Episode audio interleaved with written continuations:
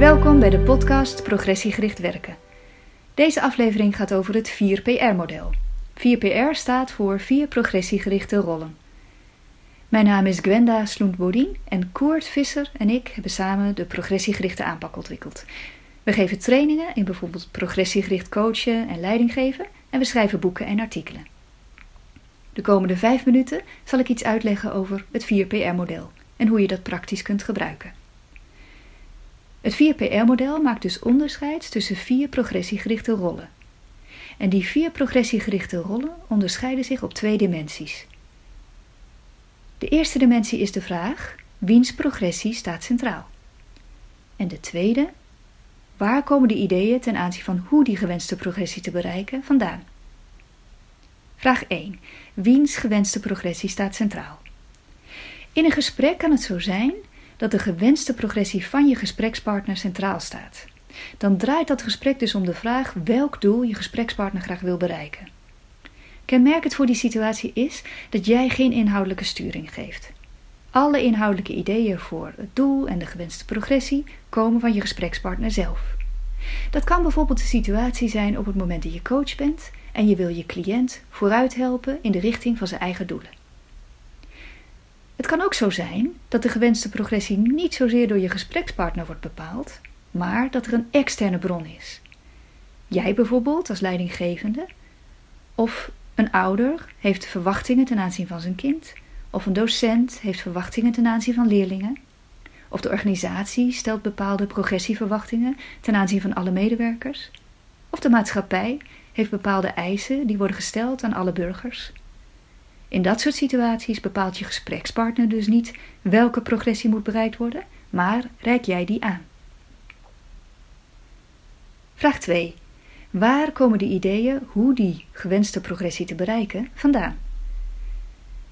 Soms komen de ideeën voor hoe je gesprekspartner het doel gaat bereiken uit de gesprekspartner zelf. Het zijn interne oplossingen of interne progressie-ideeën. Hij heeft bijvoorbeeld goede ervaringen met een bepaalde manier van werken en die ervaringen kan hij nu inzetten om het doel te bereiken. Of hij heeft bepaalde kennis die hem goed van pas komt. En de ideeën voor stappen voorwaarts komen dus vanuit hemzelf, vanuit zijn eigen kennis en ervaring. Een andere situatie is dat de ideeën voor stappen voorwaarts niet uit de persoon zelf komen, maar hem worden aangereikt. Ze komen vanuit een externe bron.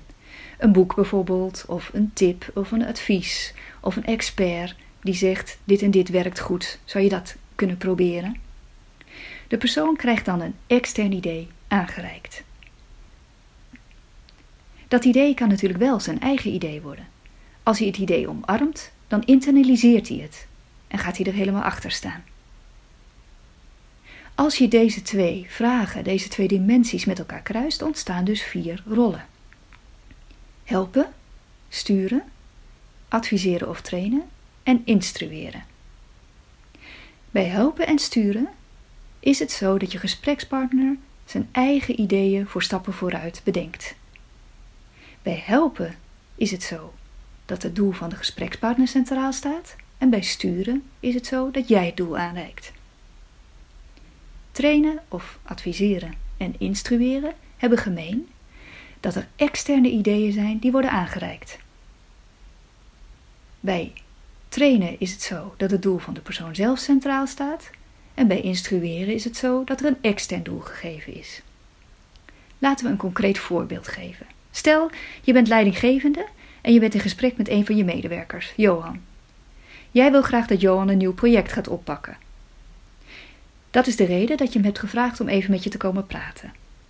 Je bent tegelijkertijd heel benieuwd naar Johans ideeën over hoe hij dat project zou willen gaan aanpakken. Het gesprek begint dus sturend. Jij legt het doel uit, namelijk dat Johan het nieuwe project gaat doen. Maar Johan mag zelf bepalen op welke manier hij dat doel wil gaan realiseren. Extern doel, interne oplossingen. En stel je nou eens voor dat in het gesprek blijkt dat Johan het belangrijk vindt om de werkrelatie met een van zijn collega's te gaan verbeteren, maar dat hij nog niet zo goed weet hoe hij dat voor elkaar moet gaan krijgen.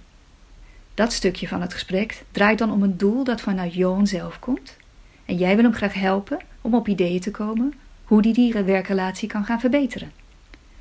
Op dat moment heb je dus een helpende rol. Het is een intern doel, doel van Johan zelf, en interne oplossingen. De ideeën komen ook van Johan zelf.